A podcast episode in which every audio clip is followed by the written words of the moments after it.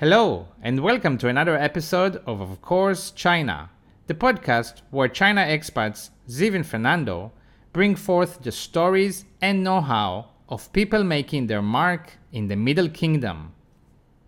In today's episode, recorded in the beginning of January in Beijing, we talk to Jeremiah Jenny, a writer and history teacher living in Beijing since two thousand two.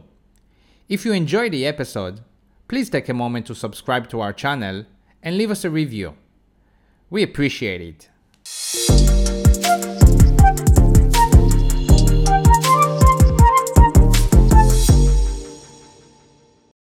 Hi Jeremiah. Hey Seth, how you doing? Very official we are. I know, it feels like yeah, this is this is very much like, you know, state meeting. Yeah, state negotiating meeting. Some kind of boundary or truce or something. There was uh, a lot of that going on in uh, some of the hutongs around maybe uh, probably years er- ago. An earlier era, perhaps. Yeah. Yeah. All right. So um, I wanted to ask you, why did you come to China? Uh, yeah, that's that's a question my mom asked me a lot. Um, yeah. You know, I when I was in college, I, I really wanted to study history. I've always loved history, and. Uh, You know, one of the things about when I was in college, which was, you know, in the late Middle Ages, their registrations were done by going into the gymnasium at assigned times and running to a table and signing your name for the classes you wanted. And it just turned out that the history, history classes that were about U S history were just completely full.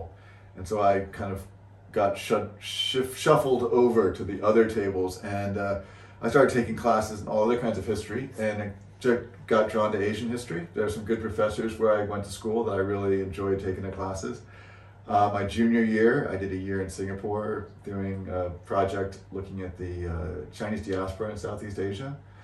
After I graduated, I spent some time working in Washington, D C, and then decided, you know, maybe I should just continue my love of history. And you know, I thought about what aspects of history and Asian history particularly interested me, and I I've always been, you know, thinking about like China, but particularly thinking about China in terms of empire.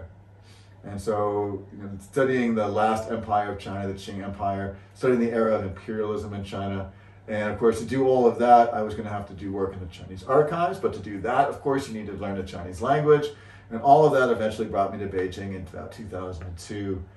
And uh, for the first two years I was here, I spent much of my time just kind of, you know, in intensive language programs, um, you know, trying to uh, get my Chinese speaking to some extent, but a lot of it was reading, you know, right. Being able to use documents up to kind of some kind of like a to to good level. Did and you did you did you study in a, with a private tutor, with a center, uh, a university? What was it? Uh, so the first year I was at Peking University. I was at a, a program there, and then the second year, this was I guess two thousand three and two thousand four, I was at a program called I U P, which is a, an old pro, an older program. It's been going on since the middle of the twentieth century, first in Taiwan. And it, it was the program that a lot of academics, um, people who work in the U S government, you know, they went to get their, it's, it's Chinese boot camp. I mean, they, they go in there and they say, you know, you, you come to China, but you're not going to see China. You know, there's a forbidden city, you won't see it. There's a summer palace, forget about it.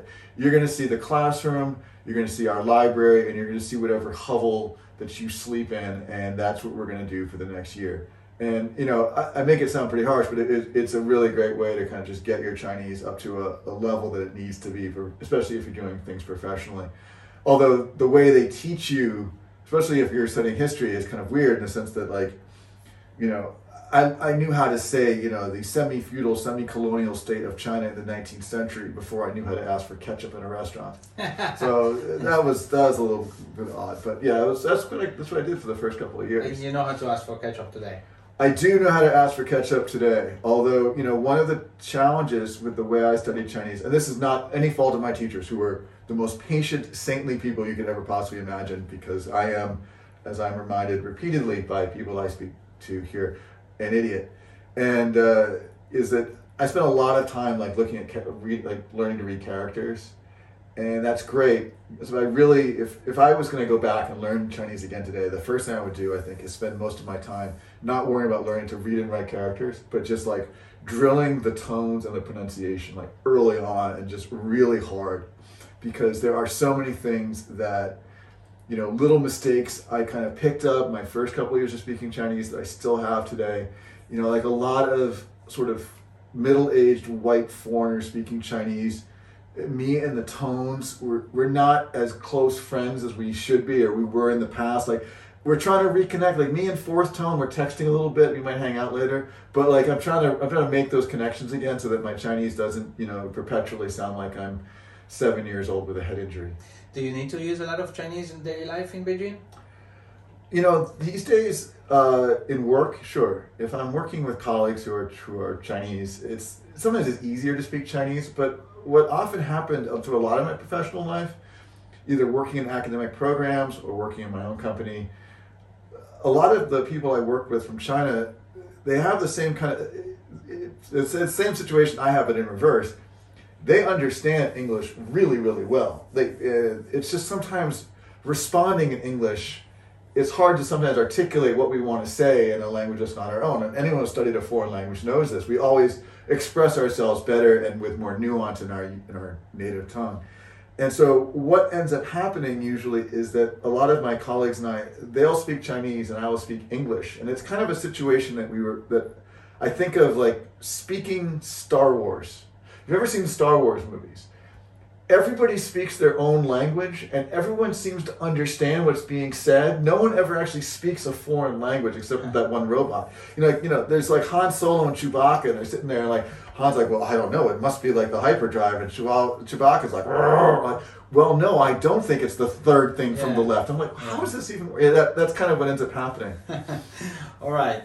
So what's a historian in, in Beijing? What, what, what do your days look like? Uh, so for the last few years, I've run a company called Beijing by Foot. Mm-hmm. And for a long time, I was a full-time teacher teaching history for American students who were studying in China in a study abroad program, kind of like the one I went to when I went to Singapore when I was in university. And so I still teach, but usually I only teach about one course a semester. So an average day for me probably looks a little bit like in the morning, um, I'll sometimes have a class. In the afternoon, I'll be working with a group, either a school group, a group from an embassy, group of travelers, or maybe a, a visiting program from another country. And they'll want to do a program in Beijing looking at the history of the city. And so what I do, in some ways it's a little bit like being a tour guide, but with the idea of trying to create a lesson plan that's both something they want to learn and also based on an area that we're going to be visiting. So for example, if we want to talk about what's the impact of imperialism in historical memory in China today. What's this legacy of this thing called the Century of Humiliation? Why is this such a big deal in sort of Chinese nationalism today? Well, yeah, we could sit in a conference room and I could show some slides and we could talk about it, or we could just go out to the Yuanmingyuan, the old summer palace, and say, okay, this is this incredible imperial Disneyland that was being constructed, you know, piece by piece, you know, building by building for one hundred fifty years, and then a whole lot of white people just burned this place to the ground. And uh, actually, that's not totally fair because the British did send also a lot of Indian soldiers to fight on their behalf. Let's just say the armies of the British and French wiped that thing to the ground. And, you know, that those ruins are here. Everyone's here. They're kind of taking this in. This is the story. And so when we talk about it, it has resonance. And that's one of the reasons, too, you know, why I've been here for a long time is as a teacher, when I was teaching full-time and even now when I teach part-time, if you're going to teach history about China, the best place to do it is in China. Um, and, you know, the same thing, too, with being uh, somebody who works in kind of educational travel and working with groups. If you're going to talk about China, if you're going to get people to appreciate China and Chinese history, let's do it here. Let's have these conversations, but let's do it at the site. So that's kind of what I spend a lot of my days doing. Right. So uh, you're basically immersed in history of, of, of China and Beijing and China, I guess, right? It is. I mean, if I if I wasn't doing this, if I was say like at a desk job in uh, you know back home in the United States, I would spend my free time, you know, the weekends reading books about Chinese history, and you know, so I mean the fact that I get paid to do this uh, is just it, it, it kind of boggles my mind every morning, and you know it's it's it's I'm pretty grateful that I, I I'm able to kind of.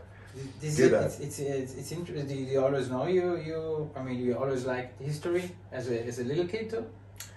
You know, I think I like stories. And I love the way that, you know, maybe in school, you know, we went to math class and there was a lot of theories and formula. And in English class, there were stories, but it seemed like a lot of it was diagramming sentences. In history class, though, it was about the stories. It was about, you know, what this person did or what these people did or, you know, what, how we got from to this point, you know. And I just found that to be really fascinating. I, I know that not everybody does. I know a lot of people think that history class is like, oh, God damn, I gotta remember those dates, remember that guy's name. And I get that. My my goal, I think, when I think of history really being about the stories, I think that was what attracted me to it. And also for me, that's kind of how I approach teaching it, because I think people remember the stories. And I, I you know, it, it's tough because you don't want to turn complicated historical, you know, uh, events or eras into like, you know, anecdotes. But I do think for a lot of people that if you have a story that they can hang, you know, their understanding or to kind of take take hold of, then it becomes easier to then also talk about some of the dynamics and context around that. And I think that helps people, at least for me anyway, that helped me to really appreciate some of these really important things in history. And I hope that, you know, in my own small and somewhat inarticulate way, I'm able to do that for other people as well. Is China history more interesting than other countries' history, or or is it Or is it like uh, every country has, I mean, not every, but many countries have interesting history? Well, I think with China, first of all, there's, it's obviously a lot of it. Right. Um, you know, I remember uh, in graduate school when we were taking our qualifying exams and the people who studied, majored in like, or focused on U S history were like, yeah, man, I gotta learn everything about the Gilded Age. I'm like, how long was the Gilded Age? It was like a decade. Like, I've got five thousand years here, people, like, come on. Um, yeah. So there's that. But I think, too, part of it is that, and this is, a, I mean, for people in China, this is like, of course, this is our history. This is, we, we know this stuff really cold, but it's amazing that you have this incredible body of history. It's, you know, thousands of years of events. How many thousands of years is a little bit of some dispute, but thousands of years of of these events and historical figures who are as famous and as important and and are still cultural touchstones in a way in China that, you know, in the United States we have George Washington, we have, you know, in England, you know, they have, you know, you know, you go back to like things like King Arthur or, you know, some of the queens and kings. In China, you have this huge pantheon of historical figures and events that, frankly, most people outside of kind of Asia aren't that aware of. And I just found that to be amazing. Like when you when you kind of come here and you're like, wow, there was all this history I learned about the rest of the world, and now there is like almost this whole other universe of history. You know, it's one of the things I, I've never really been. I mean, I've read like a, a lot of like fairly geeky uh, Americans. I've read like The Lord of the Rings, and I've read a couple of like the Game of Thrones books, but I've never been totally into like the whole fiction, science fiction, science, science fiction, fantasy genre, mm-hmm. because it's like, why am I going to learn about this whole universe of like mm-hmm. history and mytholo- mythology when there there are actual on this planet whole sections of the globe that have an amazingly complicated and rich history, mythology um, that that I can explore that actually has some relevance to, you know, real people. Did you did you know much about it before you you thought oh, I want to I want to learn Chinese history? Going into college, no. No. Uh, you know, something something ignited something, right? Like you learned some of it, and then you're like, wow. Yeah, I think that was a big part of it. You know, I, I mean, I once you kind of you're like once you start pulling that thread, you're like, huh. So this uh, this Mao guy seems pretty important. Right. Um, and you start going back and back and back and. You know, if you if, for those people who, if you if you're a person who loves history, this this will not come as a shock. But it's just like, you know, you start like you like oh, I got to find out like who is that guy who talked to that guy, or who is that, you know, this group of women who were like, what were they doing, you know, on that boat in the eighteenth century writing poetry when I thought like all these women were supposed to be like, you know, at home, bound foot and illiterate. Like, what's going on with that? Let's find out. And you know, that's for me that just it's fascinating. It's fascinating. It's the kind of thing like you wake up in the morning, it's like. I, one thing I really wanted to find out today, I gotta go make sure I can find that book. Can you make friends with people that don't like history? Uh, sure. Yeah. Um, I mean, it's, it's really, some people are not really into that at all, right? No, I, I get that. Uh, you get that? I mean, yeah. Well, what's the difference between a person that likes history or not? I mean, I don't know. It's. Uh... Well, you know, I mean, it's it's they're generally not as much fun as pub quizzes. Um, no, but you know, I I get people, I get the idea that the subject of history for some people brings up bad memories. As I said, I think part of it's the way a lot of times history was taught in school. Right, the way they taught it. Yeah. And I and I think that's where a lot of people kind of that's their that's their reaction. Like, oh, history, I remember that class. That was just that was the worst. I think with history, for me, it's like. Um, It was one of the subjects when that's when I graduated. I was like, huh, I should have listened more. This is really interesting. Now I, I, I realize. I, I, I think it's a, it's true. I, I you know, as you get older, you start to appreciate it more. I mean, when I was a kid, my, my father liked to have what we think of as sort of forced family fun. And, you know, it would be pulling on the side of the road to, like, look at the historical marker of, like, this is where the first, you know... Uh, You know, lumber mill in Goffstown, New Hampshire was located, and you're like, oh, great, that's that, yeah, that the, the, that mill is great, Dad. It's not there anymore, but there is a McDonald's down the road that I'm yeah. definitely interested in. Yeah. And I think as as I've gotten older, I, I now I am that person. Um, you know, right. I, I so yeah, I can see that. I came here seventeen years ago, and I I don't. In the first few years, I didn't know much of the history of China, and um, and after I learned some, more of the he- recent history, one hundred years, um, I I became much less frustrated with things. It's like I understood them better. Like uh, some things that I used to frustrate me, I, I understood why they're doing it, or at least I formed an opinion of why they're doing it. It made me feel a bit like, okay, I understand. I th- yeah, I think that's. I think that comes with both learning the learning a little bit about the, the culture. I think also comes with just kind of talking to people and kind of being willing to hear the perspective. You know, I, I remember once many many years ago, kind of complaining, as is not unusual among foreigners in China, about the reluctance of some of our friends and neighbors to wait patiently in line. And I had one of my older Beijing friends say to me once, he goes, he kind of said in Chinese, he says, you know, you remember that sixty years ago, there were like two people. One person waited patiently in line. The other person got the food they wanted. You know, old habits die hard. Just give us a break. And, you know, he was kind of being tongue in cheek, but not, I mean, kind of at a point. And, you know, one of the things I think I've realized the most being overseas, not just in China, but just going overseas, is just how nerf, cushy, ridiculously white bread, uh, easy my life was or is, given about where I was born and how I was brought up. And that was a total accident. And, you know, I think one of the biggest mistakes that Americans make, although it's not just Americans, but that's kind of where I come from, is this the thing where we go through, you know, we kind of go through life um, running a race and not realizing that there were, there were reasons that we kind of got to start the race, you know, twenty, thirty, forty, fifty meters down the track. Exactly. And then, you know, I I look at how hard people here work and the lives that they had growing up. And I realized that if I grew up here, Uh, they would have eaten me for lunch. Like I, I would, I would have been just roadkill on on their on their tra- on their path. These are people I know, friends of mine in, in China. I would have been roadkill on their on their on their way to success because I did not have to work in my life nearly as hard as people work here uh, just to kind of get by. I mean, you think about one thing. I think about is like you know. You know, it's a joke, there's a lot of people in China, right? And like when I talk to school student groups, that's some people always ask me, they're like, so when we come to China, what's the one thing we got to be prepared for? And I'm like, well, there's a lot of people here. And everyone laughs like, yeah, that's funny because it's like one point four billion people. I'm like, no, there's there's a lot, there's a lot of people here.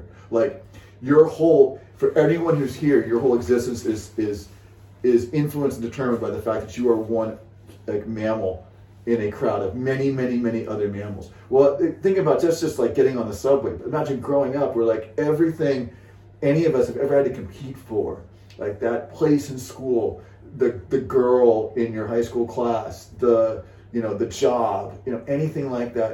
Um, you were competing against five, six times the competition, or I was I would have had to compete against five or six times the competition I was competing against when I was back home.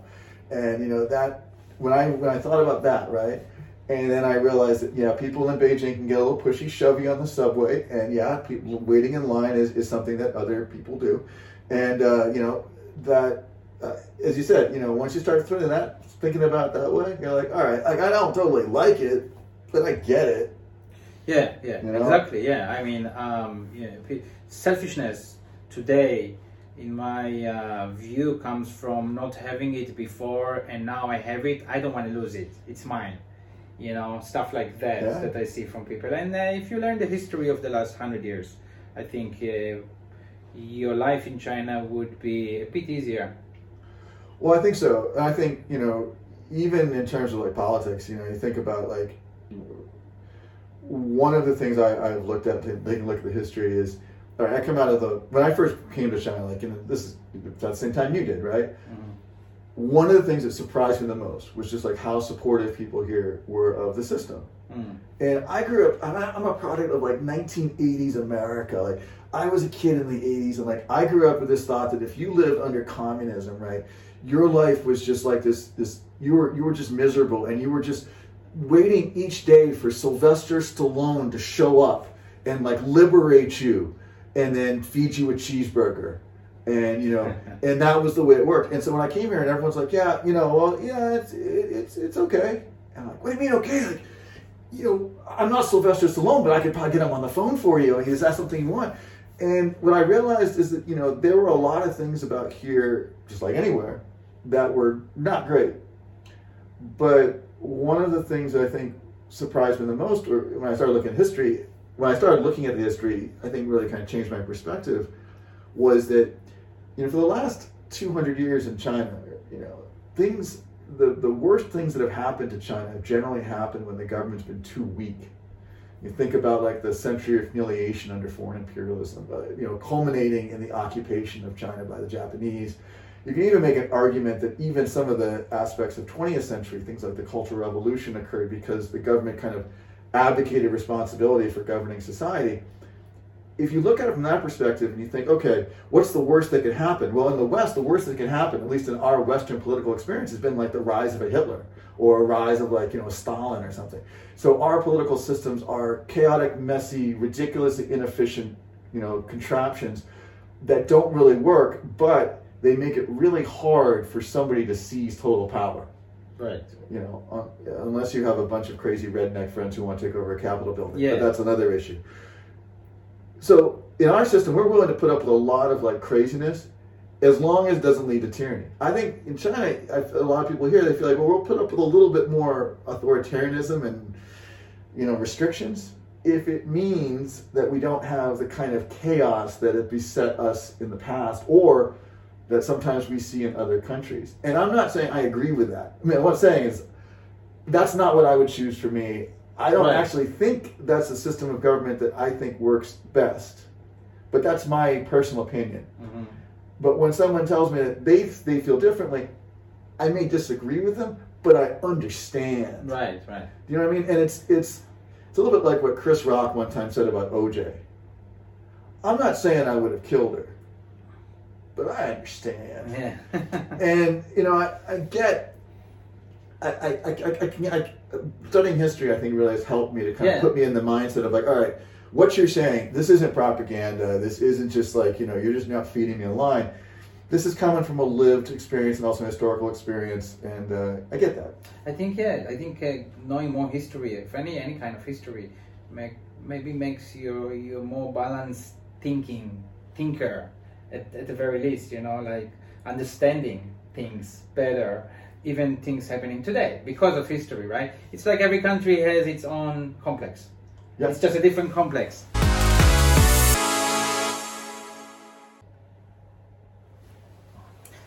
So, um, do you do, do, do they teach uh, kids at school in China? Mm. Kids, primary school, uh, middle school, high school. Uh, I know they don't study a lot of world history. My kids go to Chinese school. Yeah. It's uh, starting to be a bit of a problem for me. But they study Chinese history. do they study all Chinese history? Do you know? Do you have any idea what, what kind of history they study? Well, I, I, one of the things I, I looked at over the years, I've taken a look at like high school textbooks. Okay. Fast, textbooks are fascinating. Yeah. Because they really... In the U S too. Oh, yeah. yeah I, I mean, you yeah. know, you take a look at, you know, if you want to see kind of what a society thinks is important, take a look at the textbooks they give their kids. And, well, and, what, and it can be quite scary sometimes when it, when it comes out of places like, you know, uh, China and Kansas. But the, uh, you know... They do learn a lot of, I think it's interesting, I think one of the interesting things about kids in, in China today, and even adults too, you go to a place like the Forbidden City, I think people know their own history a lot better than Americans know their own that history.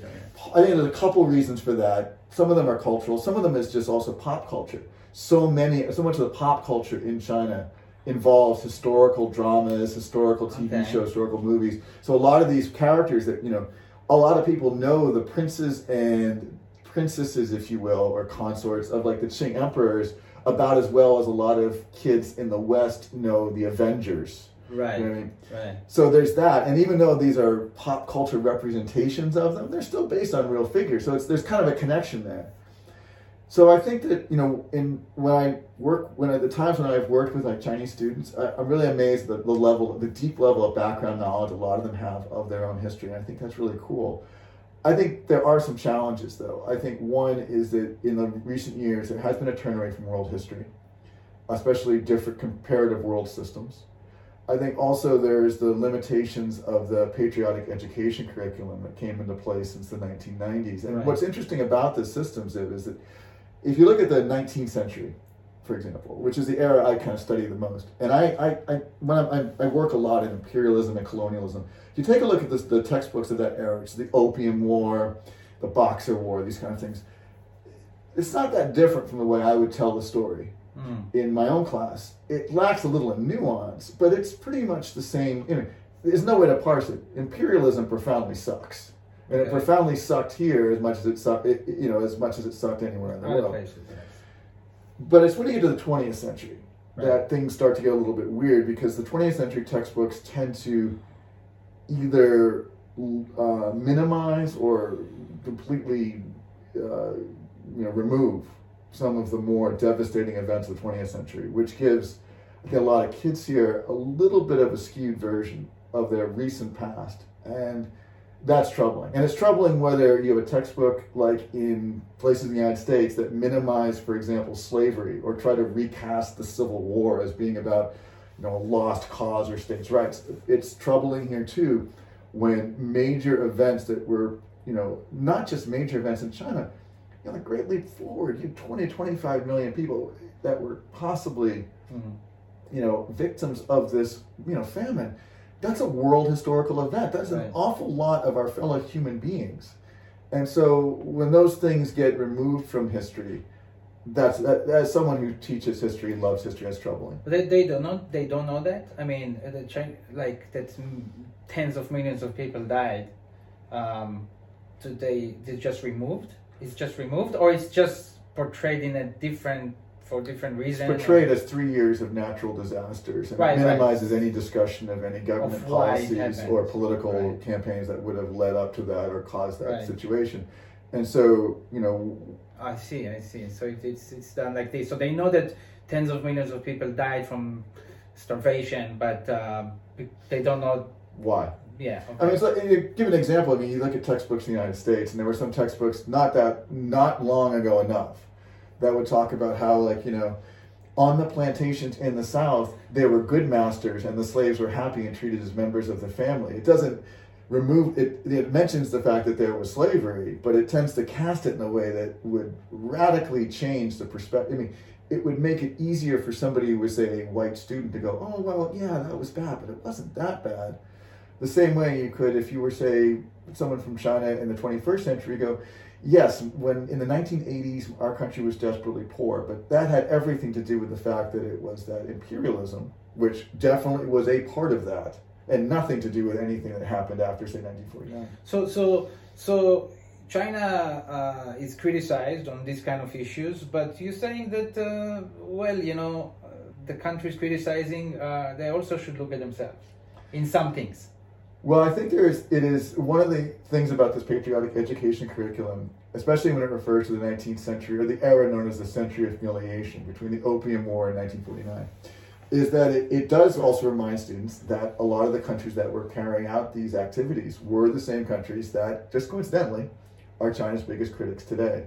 And so it creates the context for a narrative where you can, which, you know, just like any good propaganda campaign has elements of truth, those countries are just trying to do today with them Nobel Prizes, what they did that they couldn't do one hundred years ago with gunboats. Right.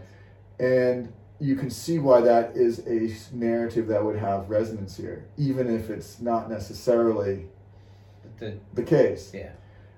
I mean, what you're saying, which is that, you know, of course, I, I think that, you know, it is it is a it is annoying to me when we have people from, say, the United States, my own country, and they kind of unquestioningly, you know, look at the human rights records of other countries and go, oh my goodness, that's terrible, and like, as if the United States is completely without blemish in this area. In fact, right. There are significant problems, starting with the fact that we made an entire race of people work for free for the better part of three, three hundred years.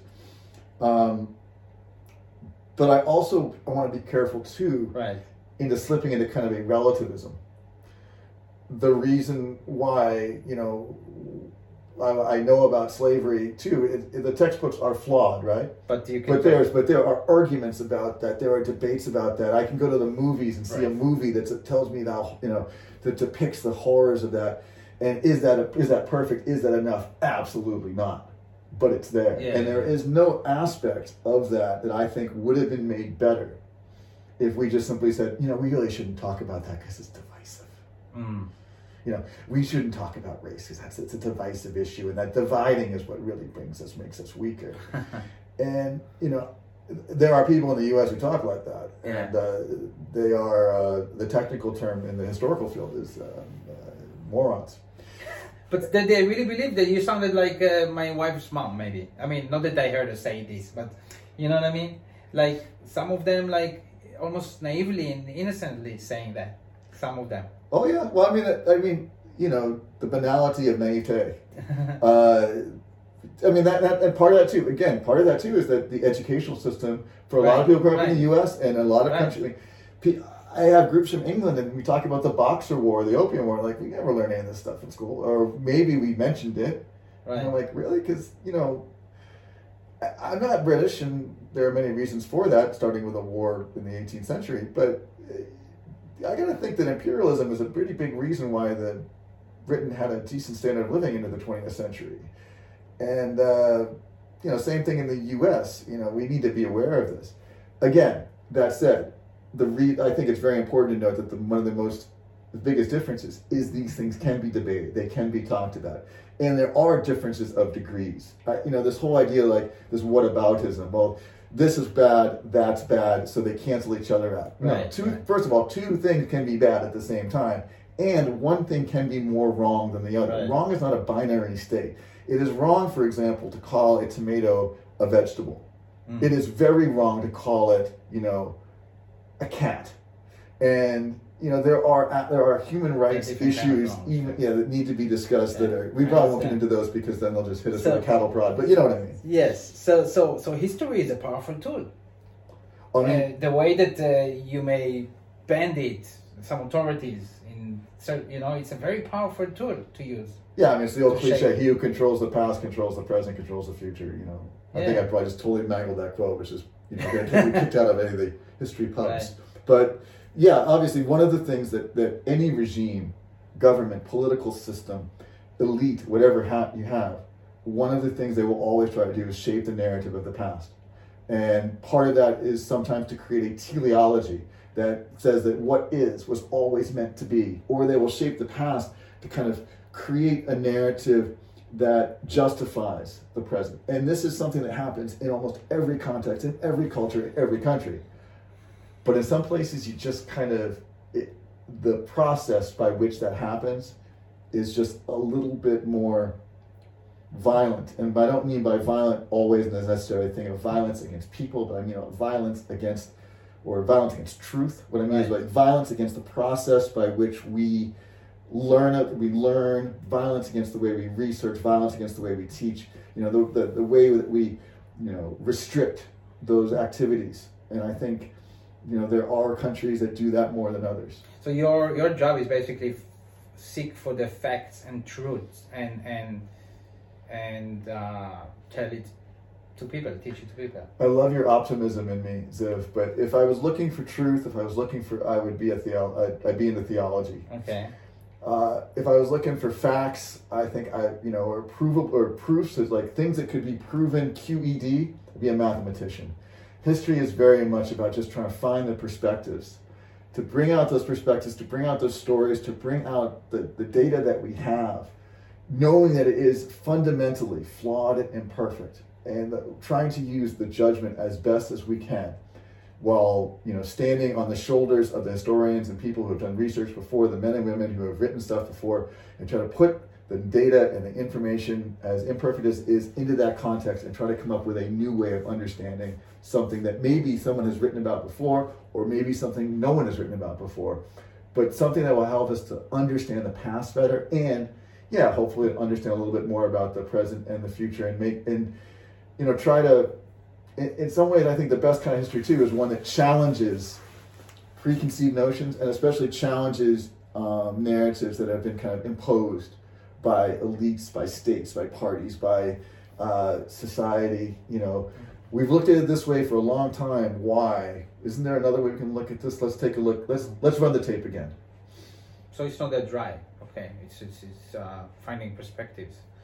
Okay, um, let's talk, just before we finish, let's talk more about China's history. So if I don't know anything about China's history, um, what's the most fascinating era or part of it? Where should I start?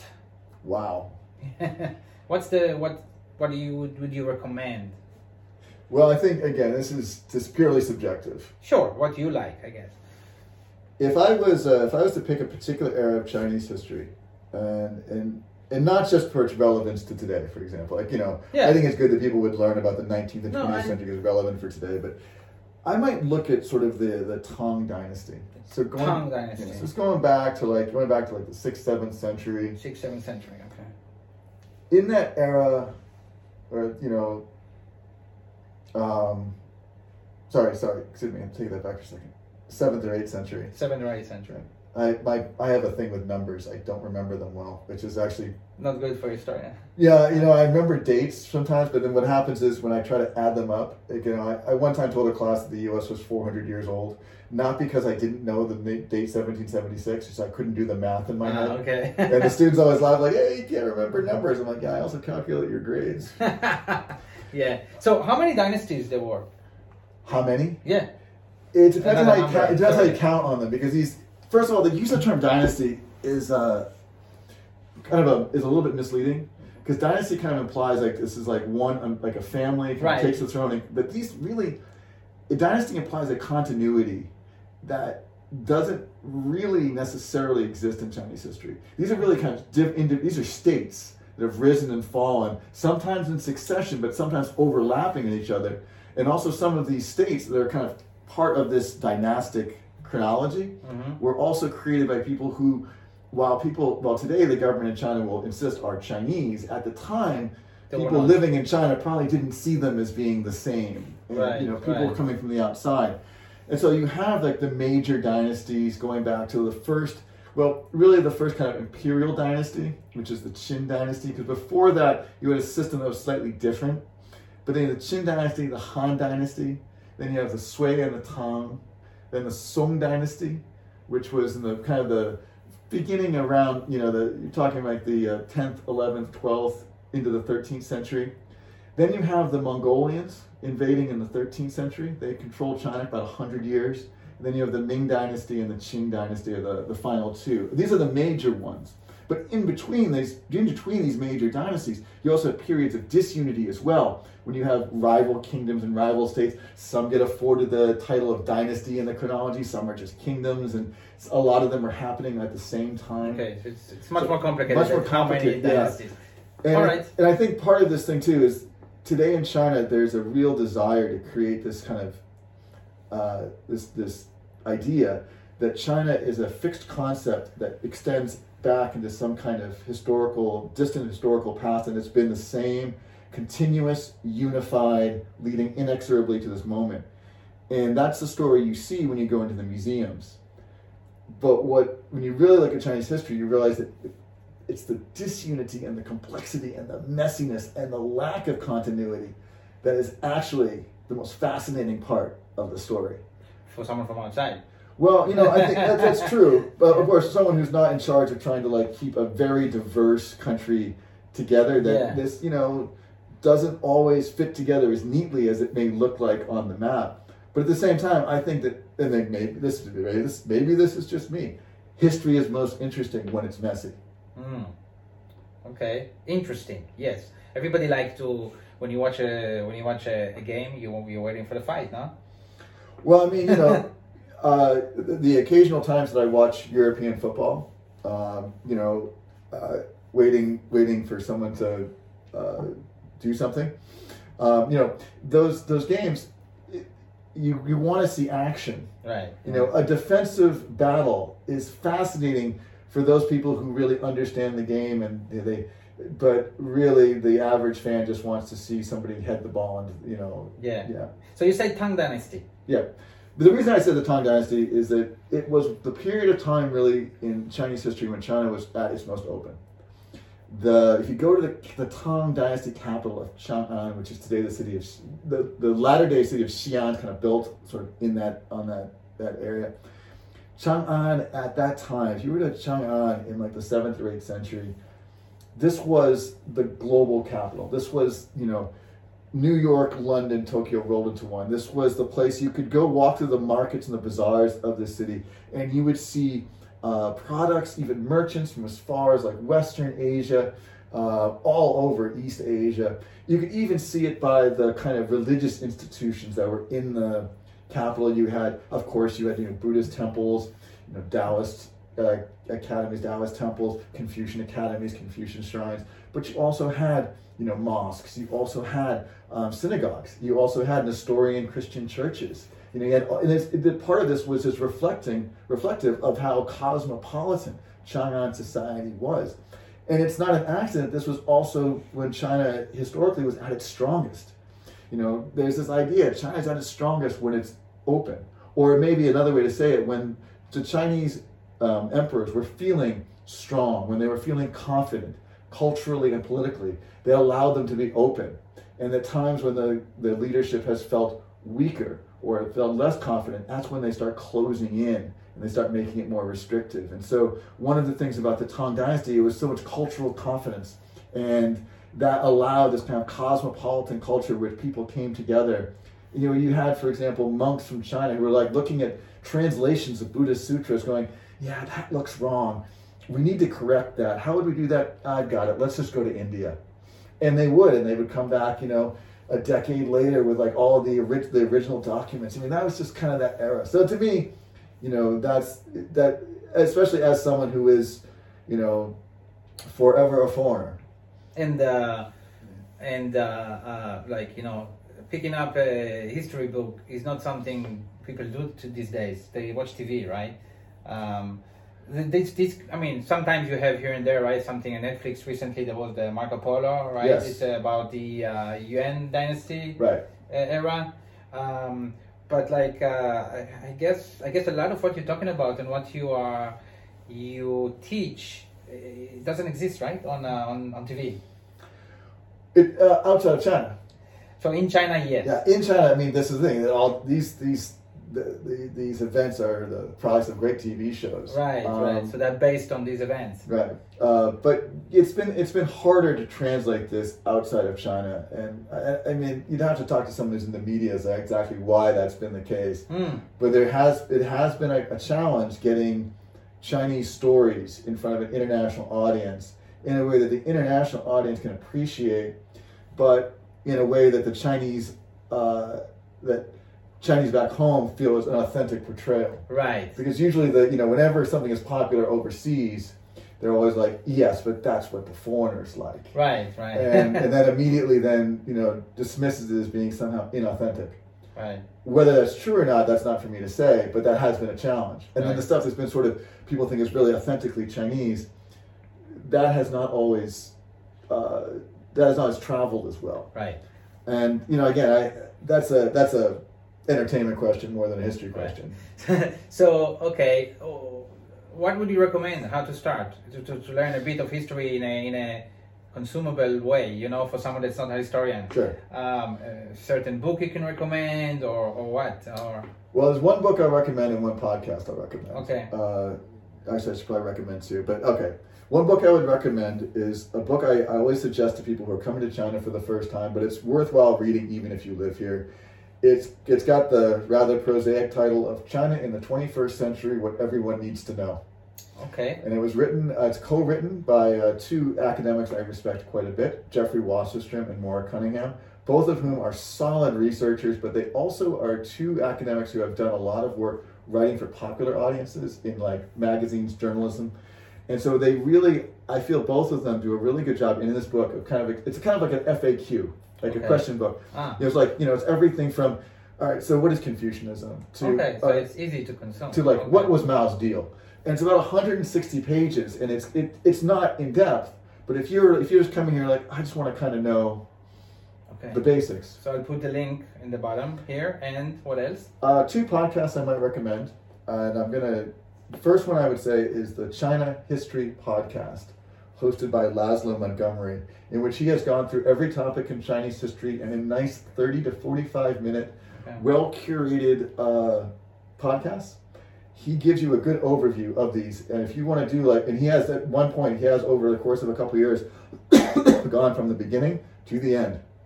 You want to listen to it one a day as you're jogging, and he, he's got a, a good way of kind of presenting the material as well. And I think that's a really great way if people want to dive a little bit deeper. And then, uh, you know, just self-promotion that uh, I, um, David, uh, another um, fellow teacher in Beijing, Uh, David Moser, okay. who uh, is, uh, and I have uh, our own podcast called Barbarians at the Gate. Barbarians at the Gate. Which we take a look at different aspects of uh, Chinese history, particularly in Chinese history and culture. And we kind of do deeper dives, generally somewhat irreverent, but deeper dives into some of these issues as well. All right, I'll uh, also put the links to those. Well, how often do you do the podcast? Yeah. We try to do it once every two or three weeks. Once every two or three weeks? Yeah. Okay. Well, um, interesting stuff. Thank sure. you, Jeremiah. Well, thank you for inviting me. Um, I love this kind of stories. I love history. It's just that maybe I love watching YouTube videos more. That's my problem, you know, something like that. So it's like uh, finding the time and, and sitting and reading a book. It's, uh, but uh, also uh, we should mention your, uh, I don't remember if we did mention on the podcast, the Beijing uh, by Foot, that uh, you need, if you come to Beijing, you can contact you through the website, I guess? Right, yeah, so beijing by foot dot com. Uh, right. we, we offer historic walks and programs for, for groups, for travel right. groups, and for educational groups. And yeah, absolutely. But if you're coming to Beijing, um, you know, look me up. I'm happy to help out your group. Yeah, it will take you out and uh, try to come on a warmer day than today. Yeah. All right, and this was our podcast. Uh, thank you again. And if you like what you see, give us the thumbs up. And don't forget to subscribe to our channel. See you next time.